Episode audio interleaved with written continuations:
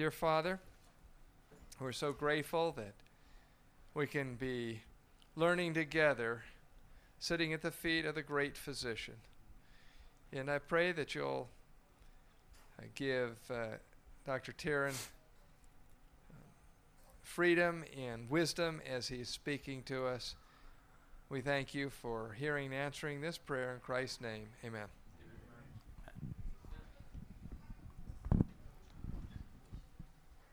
Thank you, sir. So, as you can see, the topic uh, or the title of my talk is The Despised Prescription. And we're going to dive in and figure out exactly how I derived that title. Um, so, my talk today, a lot of it is centered in pediatrics, at least the opening part of the talk. I'm not a pediatrician myself. I just graduated a family medicine residency in Fort Worth, Texas.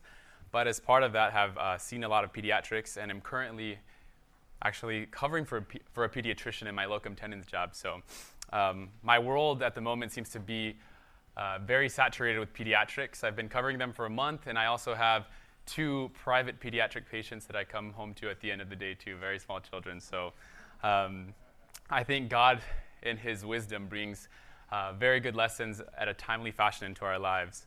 So we will talk about uh, really just kind of recognizing the chronic diseases that we're starting to see in our pediatric populations really as a spillover of what's happening in our adult populations. And we'll talk about uh, really just screening and diagnosis of certain conditions in pediatric populations. We'll also discuss why does this matter, and if there's anything that we can do as healthcare professionals to change this.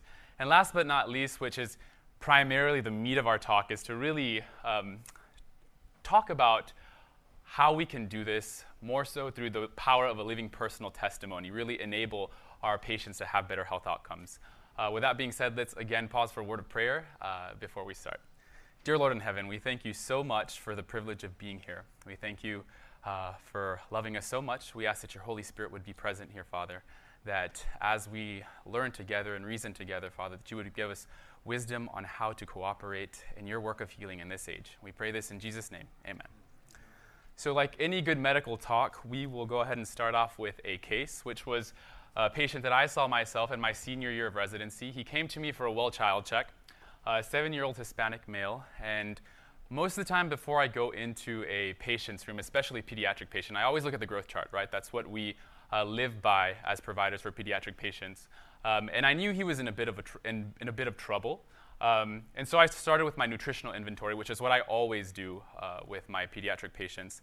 And so I just found, you know, he was really taking large amounts of milk and juice um, on a daily basis. He had um, a lot of carbs with each meal. And also, dad said that he, he admitted that he would take him to have donuts on a couple of days before dropping him off at school in the mornings. Uh, soda was frequent for him, and he also had several fast food meals during the week. And they estimated that maybe he was watching an hour or so of um, TV and having screen time. And, and I think that this is a, ge- a very conservative estimate of what parents will tell you in a visit. Um, and so when I looked at his growth chart, for weight at least, that's where he was at. And I wish I was lying when I said that that's the majority of my patients. It, it, it really is. And so you can see he has been, so to speak, off the charts for weight uh, for a long time. But we do not uh, really categorize weight in pediatric populations based on their um, weight solely. It's actually by their BMI. And so the CDC has set these guidelines, and essentially, I'll draw your attention to an overweight pediatric patient. It's any patient above the 85th percentile for their age and gender. Okay? And so this is exactly what my kid's growth chart has looked like in terms of BMI. Um, and I will tell you right now, I have, I've been seeing kids exclusively for an entire month, and probably eight of my 10 patients, their growth charts look like this before I go into the room. So it's always like I'm always preparing myself for kind of the same speech that I've had to, be, that I've had to give over and over for these past weeks. Um, and I have to remind myself, even though that I'm seeing a lot more adult-like illnesses in my pediatric populations, they are not small adults. And this is something that I have to remember that my pediatrics attendings used to drive into me because their physiology is different, their cutoffs are different. And if we think about them in terms of adult values, we will miss certain things. And a perfect example of that is this kid's blood pressure readings. So, since about four years old, these were his blood pressure readings. And through the lenses of adult medicine, maybe they're not too terrible of blood pressures, maybe, um, but he was, ve- in fact, very hypertensive this whole time. Um, on physical exam, he also had truncal obesity and, of course, acanthosis nigricans, the one thing that you're always taught to look out for as a marker of insulin resistance. Um, so, in talking about hypertension for children, really, you, if you recall those charts, they have a chart. It's determined based on their age, their gender, and their height. That's how you determine if they're hypertensive or not. Uh, systolic and diastolic mar- um, readings are of equal importance, and if there's a discrepancy, you take the higher value to determine their cutoff. And so basically, above 95th percentile for their age and gender will be hypertensive. And then they, you subcategorize it by hypertension stage one and two, uh, and so on and so forth. Um, in terms of screening for diabetes, uh, the ADA has set these guidelines for screening for type 2 diabetes in asymptomatic patients, okay? And so one, they have to be overweight or obese and have any of the following um, criteria. So they have to have a first degree relative that has type 2 diabetes. And this can also include the mother having been uh, gestational hypertensive during that patient's, uh, during that child's gestation, or a member of a high risk uh, ethnic group, and also signs of insulin resistance. So acanthosis again, but if you'll also recall things like polycystic ovarian syndrome, um, if they have dyslipidemia or hypertension as well. Um, and the ADA really recommends screening for this at the age of 10 or, on the, or at the onset of puberty.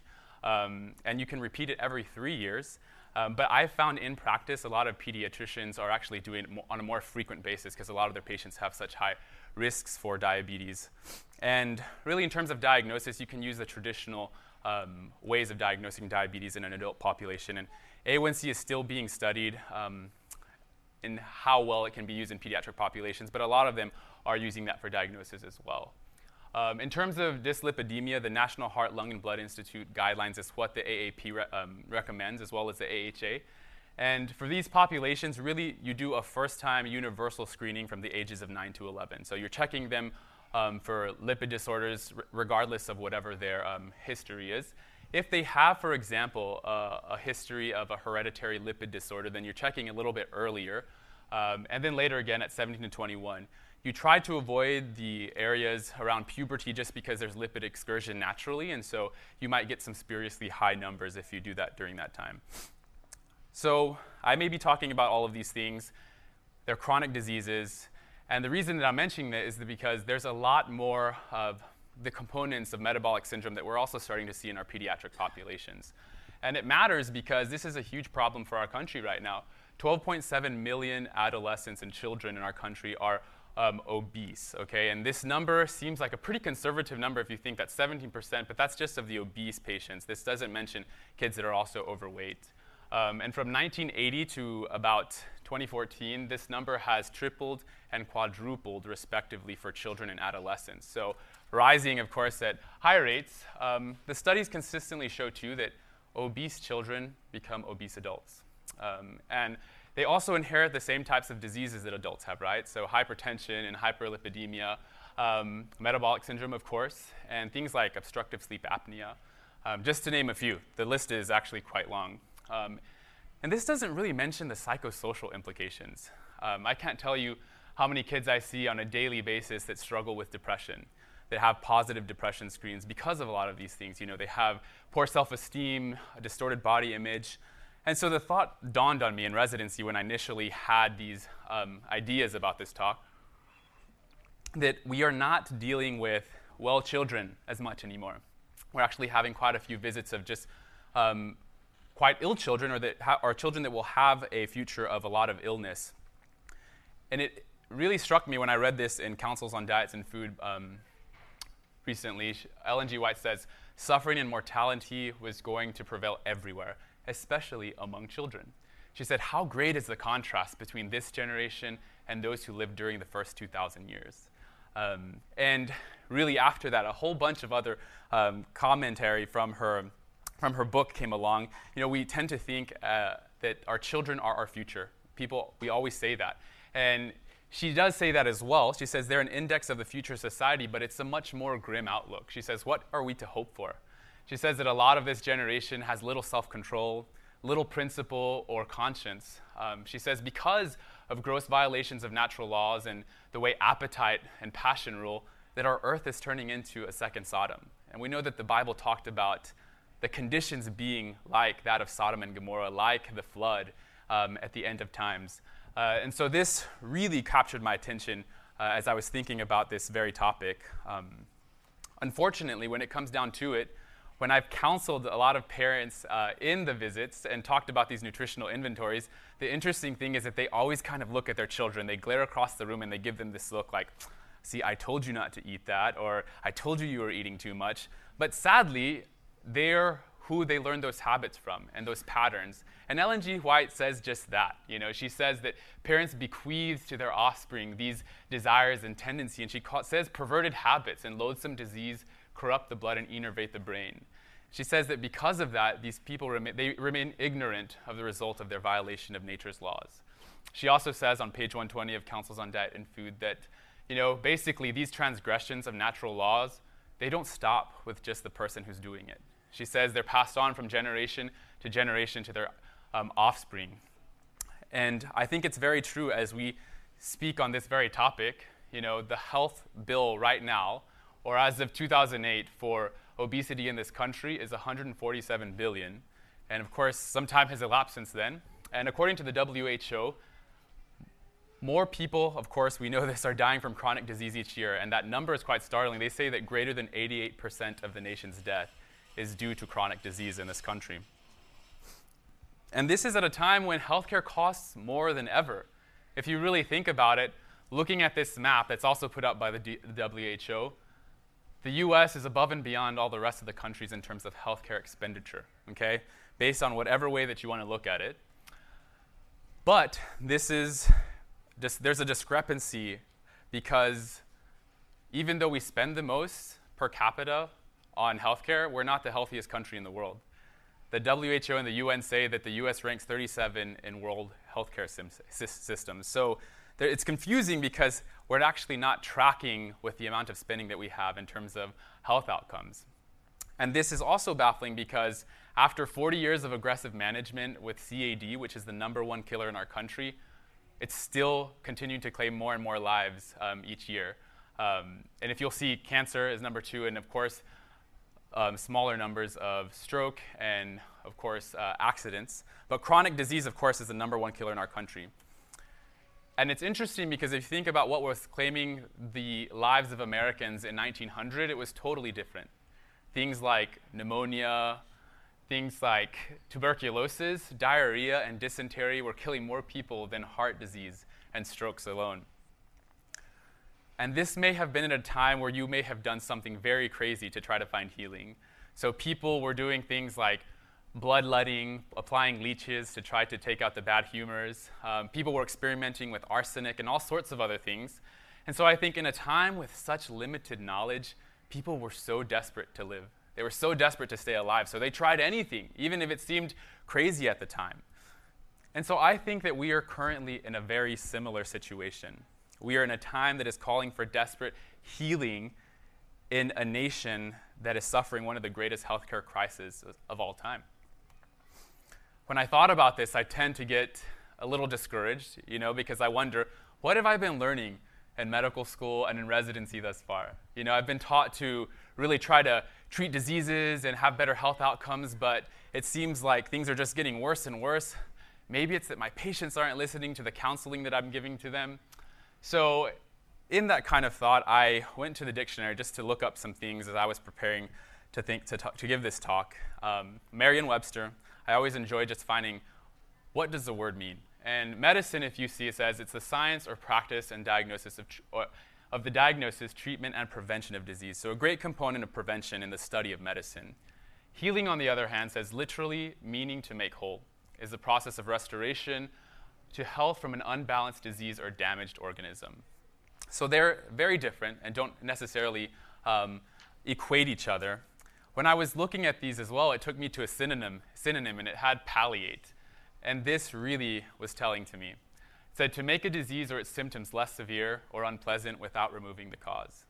Of course, I'm familiar with palliative care, and that's something that you think that end life, uh, end of life patients are on.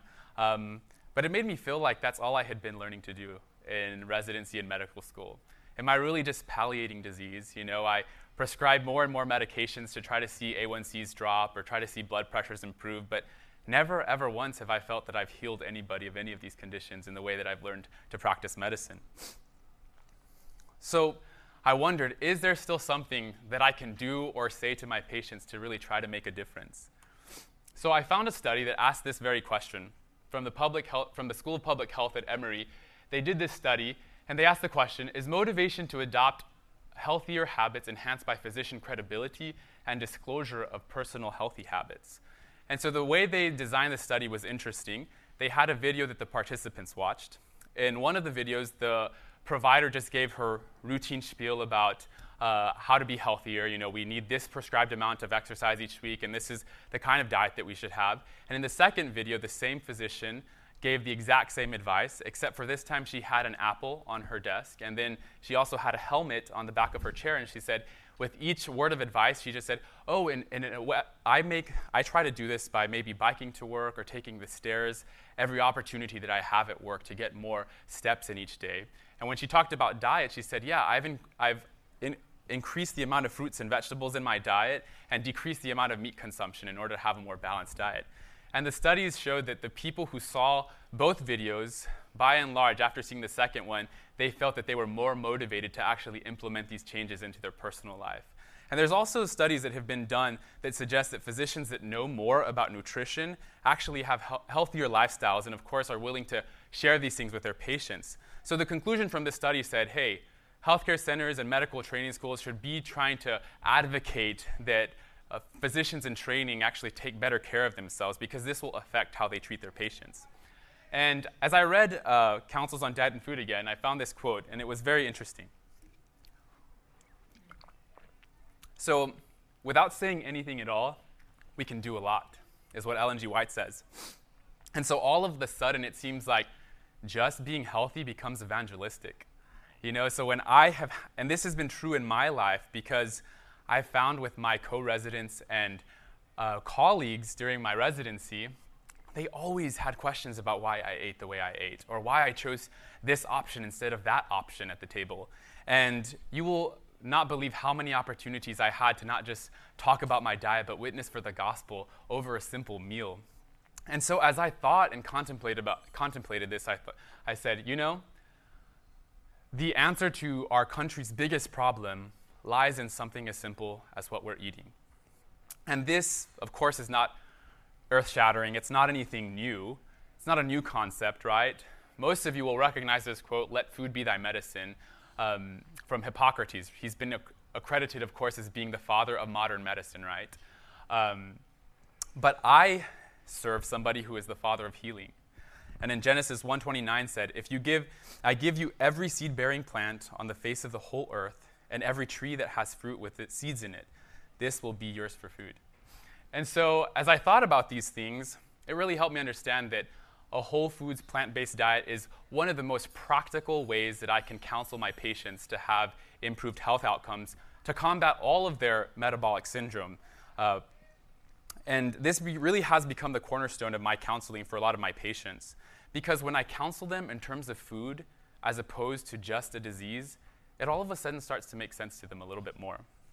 And perfect proof of this is the fact most of my colleagues have said, I've heard them say, you know, it's just like when everything fails, you have to give them the come to Jesus talk. They say it that way. And when I found myself really counseling patients in these situations, I tell them, I ask them actually, what is it that matters to you? You know, forget the diabetes and the hypertension. What are the really things that the things that you really think about on a daily basis? And I get answers like this. They tell me, well, I really want to be able to see my son graduate high school. Or some of them say, I just really want to make it to uh, watch my daughter, to be able to walk my daughter down the aisle. So whenever I help them understand that the way you're eating allows you to prevent disease and to have health and longevity, and not just more years, but functional years, it's like all of a sudden they start to pay more attention. And one way that I've had great success in introducing this topic to my patients is by the blue zones. I'm sure many of you have heard about the blue zones. Um, it's kind of all over the US now. They're trying to make a lot more cities more blue zone friendly, if you will. And Fort Worth just recently undertook this. Um, but when I talk to them, I tell them, you know, there's a lot of different blue zones around the country. And sure, a lot of people will say maybe it's that it's cultural and they have very strong cultural ties and it's easy to eat healthy in these places. But I say, would you imagine that there's a population in the US that's managed to defy the odds? And they're always incredulous as I tell them about Seventh day Adventists. Um, and the reason being is that we, of course, in the United States are the poster children for the Western diet, right? We're the poster children for obesity. So when they find out that there's actually a population in the US that is um, kind of surpassing the average lifespan, it, it really makes them pay attention. Um, I've never had the privilege myself of training or being at the Adventist Mecca, you know, uh, Loma Linda, but I've been fortunate enough to visit.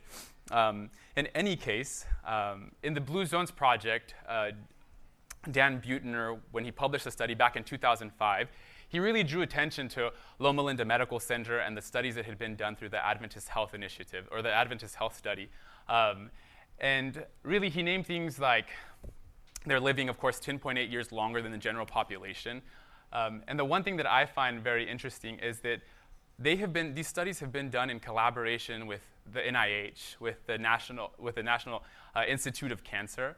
And so as I thought about these things, I said, man, SDAs are scientifically interesting. The world is looking to SDAs to find out what's going on. Why don't SDAs find themselves that interesting sometimes?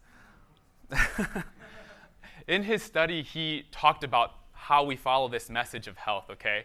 And he talked about, you know, people practicing this since the 1800s, what they abstain from, the types of foods that they eat, our scriptural basis for the diet that most Adventists do follow. Of course, he talked about Sabbath. And as I read these things in a secular study, I told myself, man, I was so convicted because I said, this Dan Buettner guy is being more of an advocate for Adventism and for the gospel than I am, and I'm a Seventh day Adventist.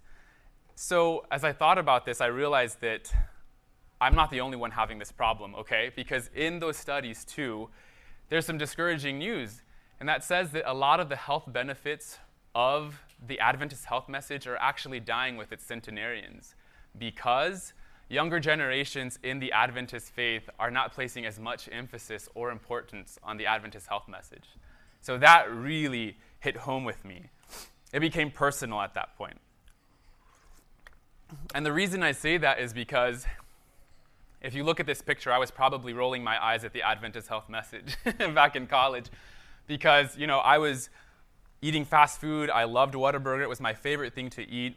And really, my, I grew up Adventist, first generation, but I lived in a region where the Adventist health message was not talked about. It wasn't practiced, it wasn't preached about on the pulpit. So most of the Adventists in my area just really that's something that wasn't talked about. And it's not because of ignorance, because once I started learning about these things in medical school, I, I undertook a study to try to figure out how I could be healthier as I started to have some health struggles myself. And time and time again, I encountered literature about Seventh day Adventists, Seventh day Adventists, and all of this type of me- uh, scientific literature, and it really convicted me at that point. I said, wow, why have I been so oblivious this entire time?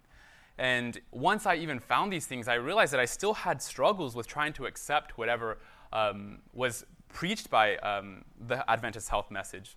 And I recall reading this one p- passage in particular one day. In 1 Corinthians, as Paul is trying to tell the, Corinthians the Corinthian church about warnings from Israel's history. And I'll go ahead and read it, and you can read along. He says, Now these things occurred as examples to keep us from setting our hearts on evil things as they did. Do not be idolaters, as some of them were, as it is written, that people sat down to eat and drink and got up to indulge in revelry. We should not test Christ, he says, as some of them did, and were killed by snakes. These things happened to them as examples and were written down as warnings for us on whom the culmination of the ages come. And that basically means we're living in the end times. So if you think that you're standing firm, be careful and don't fall. No temptation has overtaken you except what is common to mankind. And God is faithful. He will not let you be tempted beyond what you can bear. But when you are tempted, He will also provide a way out so that you can endure it. And as I read this, I thought, I've only been tempted by the things that are common to mankind. My struggle now is nothing different than what people have struggled with from the beginning of the Bible. From the beginning of the Bible. So I really thought to myself, I want to figure out if there's some examples in Scripture that can give me wisdom on how not to make these same mistakes and how not to be ruled by my appetite. I'm sure most of you recognize these symbols, right? It's the ubiquitous symbol for modern medicine. Some people believe that it was derived from a Greek god who was the god of healing and had powers to do so by serpents. Apparently, he had serpents in his uh, clinic or his area, um, and his name was Asclepius. So some people recognize this as the rod of Asclepius, but if you're intelligent, you know that there's a biblical account from where this came from. Um, and it comes from Numbers 21, where this story began. And as I went back to read this story one day, I found something interesting. And I thought, what was it that prompted this to happen? Like this serpent hanging on this rod. What happened right before that to, to make that happen? And Numbers 21 is kind of chronicling what happened with Israel at this point. And it says that they grew impatient and they spoke out against God and, uh, and against Moses. And they said, Why have you brought us out of Egypt to die in the wilderness? There is no bread, there is no water, and we detest this miserable food. You could also say they despised that miserable food. And so I asked myself, what food are they talking about? Most of you will know that it was manna that they were actually referring to. And this came as a shock to me because I always thought, man, I would love to taste manna. I, I, I would just dream of the day when I get to taste manna. But it seems that the Israelites had a problem with manna almost from the beginning. Sorry, they started to hoard some of the manna. They tried to keep it longer than it should have been kept for. They tried to go out on Sabbath to look for it when Moses told them not to do that. And so it dawned on me that, you know, people have had problems with food addiction, with hoarding, and with food insecurity for a long time. And appetite has not, it's not new to this generation. But it was surprising to me because even though the yoke of bondage in Israel was a heavy one, so heavy that they had cried out for rescuing, they grumbled at the first privation, the first starvation that they ever had to face in the wilderness, even though God had provided every step of the way. Exodus 16, 16.3 tells us this, and this is kind of when the first account of manna is um, related in the Bible, and it says, The Israelites said to them, If only we had died by the Lord's hand in Egypt. There, there we sat around pots of meat and ate all the food we wanted. But you have brought us out into this desert to starve this entire assembly to death. That's actually one of the statements that they had. And as I read this, I thought, man, the Israelites had no idea how many ways you could prepare salt, fat, and sugar to make it taste good. All they were crying out for was meat. And you know, on a daily basis, as I try to counsel my my patients, my patients' parents, on what things that they just need to abstain from or have temperance in, in most cases, I find that if they just have a little bit of light, a little bit of education, that maybe it can make a difference for them.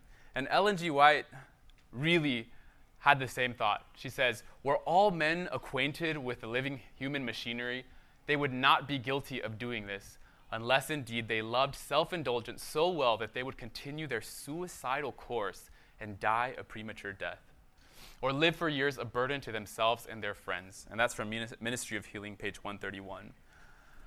So, as I thought about that, I said, man, maybe if we just had the right light at the right time and did the same for our patients, we could actually start to desire the things that were good for us. Maybe we wouldn't detest the food that God has given us for our own health and benefit. And as I had this thought, I said, wow, the health message penned by Ellen G. White is actually modern day manna. It's manna for us in this day and age because it has been meant to show us dependence on God and keep us healthy and from dying premature death when everybody else around us is dying from these very diseases. And so I wondered do we kind of detest this modern day manna the same way the Israelites did? Do we grumble and complain about it and say, oh, the prophet is too harsh? Too exacting, too strict. There's no way anybody can do this. Well, Numbers 11, 6, in talking about this same story, shows us that human nature really sometimes never changes. They, on another occasion, had intense cravings and wept so bitterly and asked, Who will give us meat to eat? Because we have lost our appetite and we never see anything but this manna. So I wonder, you know, sometimes, like in this story, God gives us what we want. And in those occasions, on two occasions, he actually provided them quail, right? They covered the camp so thick that people went out and gathered for days. Um, and they, you know, satisfied their cravings, but every single time that happened, it brought death into the camp. People suffered. They suffered the consequences of it.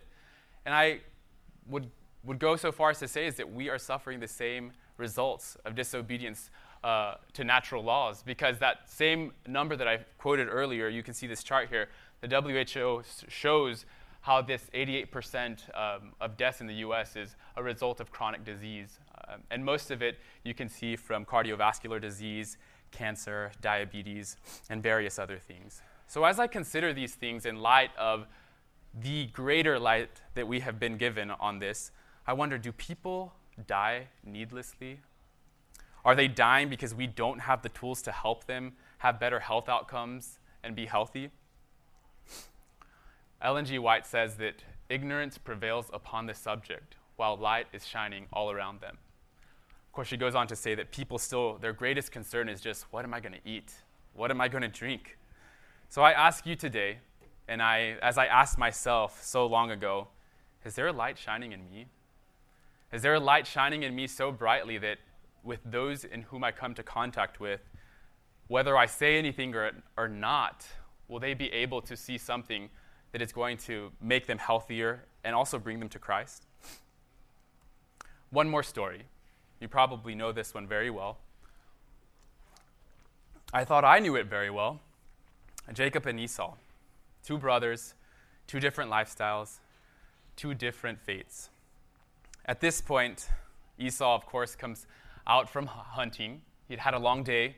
I'm sure he was so tired the type of tired that when you come home, you say, Man, I'm so hungry, I could eat a whatever you want to insert in there. Um, and at the moment, his brother happened to be making some wonderful porridge of lentils. And I can imagine it smelled so good. I love lentils too. Um, but he was so hungry, he said, Hey, give me a bowl of that. And his brother, of course, said, We know the conditions on which he um, gave it. And he said, Okay, fine. And he ate it and acted like nothing else happened.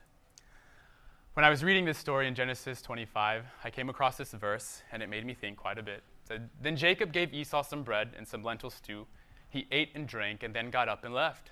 So Esau despised his birthright.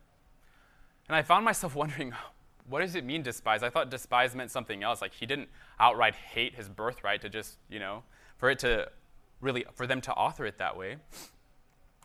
So I went to Patriarchs and Prophet to try to figure out exactly what this all meant. And here, this account really showed me that in life, just like the two brothers, we also have two different choices. Ellen G. White describes them very differently, and this is in Patriarchs and Prophets, chapter 15. She talks about Esau as being very impatient of restraint, occasionally kind. He liked the freedom of the wild chase. That's why he chose the life of a hunter.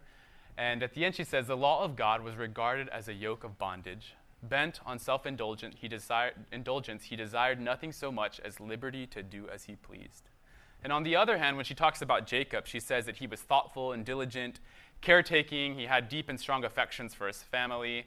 Um, foresight is the main thing. And she says, Jacob was ever thinking more of the future than of the present. And maybe we know how that all played out in, in his desire to think about the future. And maybe he also had some influences that led him in that direction. But I wonder why Sure, the birthright is, you know, wealth and all sorts of other things, but was it that big of a deal what happened? And I found as I read on that it was a great deal for him to have carelessly given away his birthright. Because Ellen G. White says that from infancy, every Israelite boy had been taught that if you were the firstborn and had the birthright, you had the possibility to be in the line of posterity of which the Redeemer of the world would come that's so interesting to me is that all these boys had been told that, hey, from the very beginning, that if they uh, had the birthright, of course, that maybe that one from generation to generation who'd been told about as this Messiah and this Savior would come through their family line.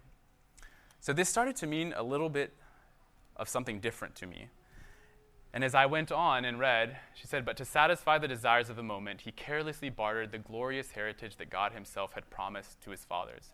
His whole interest was in the present he was ready to sacrifice the heavenly to the earthly, to exchange a future good for a momentary indulgence.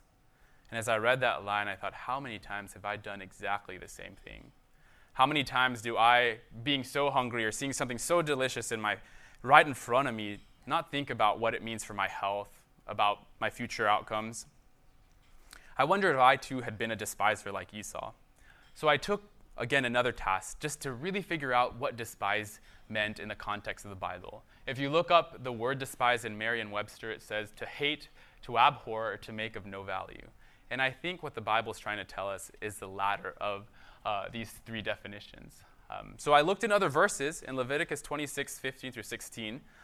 The Lord, when he's talking to the Israelites, tells them if they despise his commandments and his statutes, or our soul abhors my judgment, I also will do this. I will even appoint terror over you, wasting disease, and fever, which shall cause sorrow of heart. So from the very beginning, disobedience to natural laws always ended up in disease. And that was when they had been given a promise previously that said, hey, if you just follow these statutes and let them be what rules your heart, guess what? I'm going to keep you from all the diseases that are afflicting the Egyptians, because I am the Lord that healeth you. 2 Timothy 3 1 through 5 says this In the last days, perilous times will come, for men will be lovers of themselves, without self control, despisers of good, headstrong lovers of pleasure rather than lovers of God, having a form of godliness but denying its power, have nothing to do with such people. Those are strong, strong words. And as I continued reading, I found one day in my devotion something that really made a whole different spin on this. In Hebrews, right after I was reading about you know the champions of faith, um, I came across this in Hebrews 12, and it was warning about really the types of character you want to develop. And it says, Lest there be any fornicator or profane person like Esau. Some versions say godless. They call him a godless person who, for one morsel of food, sold his birthright. For you knew that afterwards, when he wanted to inherit the blessing, he was rejected. For he found no place for repentance, though he sought it diligently with tears. So I wondered, did I not just have the same experience as Esau until I struggled with health or till we sometimes struggle with health, do we really um, find or lament the results of our disobedience to God's natural laws? So I naturally asked myself, why had I despised my birthright for so long? We have been given this incredible birthright in the Adventist health message about how we can stay healthy, be prosperous, and also bring others to Christ and, and bring health to them in a time when disease is, is killing the, pro- the majority of people in this country. So I ask you today have you despised your birthright? Are you personally acquainted with our health message? Maybe you've grown up SDA like me and never practiced it. Have you been convicted about why this is important to your physical life now, but also to your eternal salvation?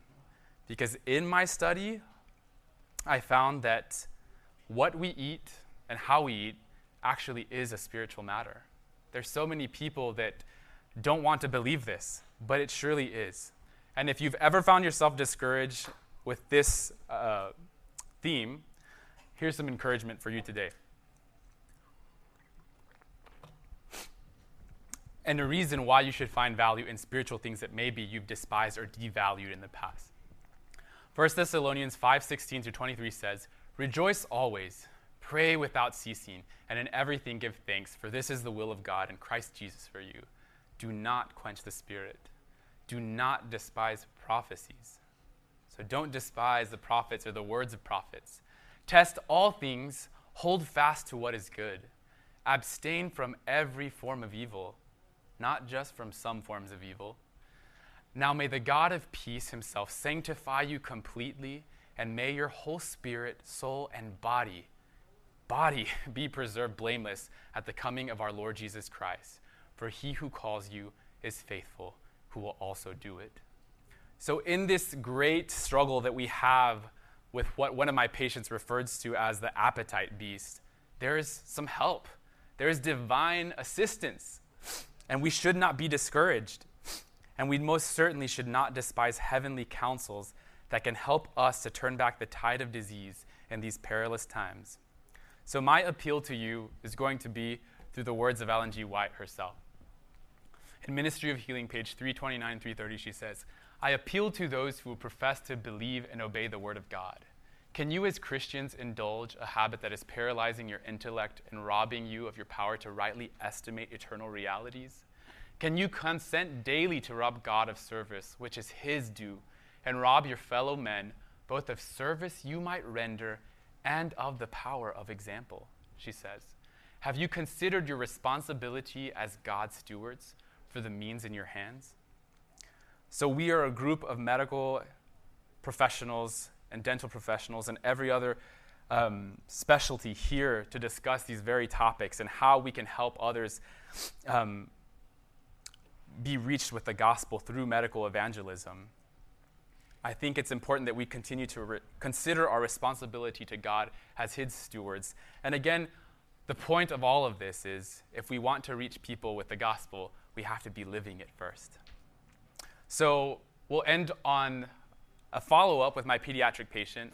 After I saw his parents, um, after I saw him that first visit, we had a good heart to heart and talked about small changes that could be made. I counseled them on a plant based whole foods diet, and we discussed various other small changes that could be made. And he came back after two months, had a 10 pound weight loss in the span of uh, that time frame. His blood pressures actually were in the normal range now, and I've had many more other occasions in which this has happened. So it has encouraged me to continue pressing forward, even when it seems like people aren't listening anymore. They still do listen, and if that's the one out of 10 lepers that comes back and says, hey, it worked, then praise God for that. And so I will give you this last challenge in your commitment to learning what the, uh, in your, and your journey in the art of healing. May we strive to heal disease more than just palliate. And more than anything, may we believe more and more in the Word of God and of the prophets as a life saving prescription, and most certainly start to live it. This media was brought to you by Audioverse, a website dedicated to spreading God's Word through free sermon audio and much more. If you would like to know more about Audioverse, or if you would like to listen to more sermons, please visit www.audioverse.org.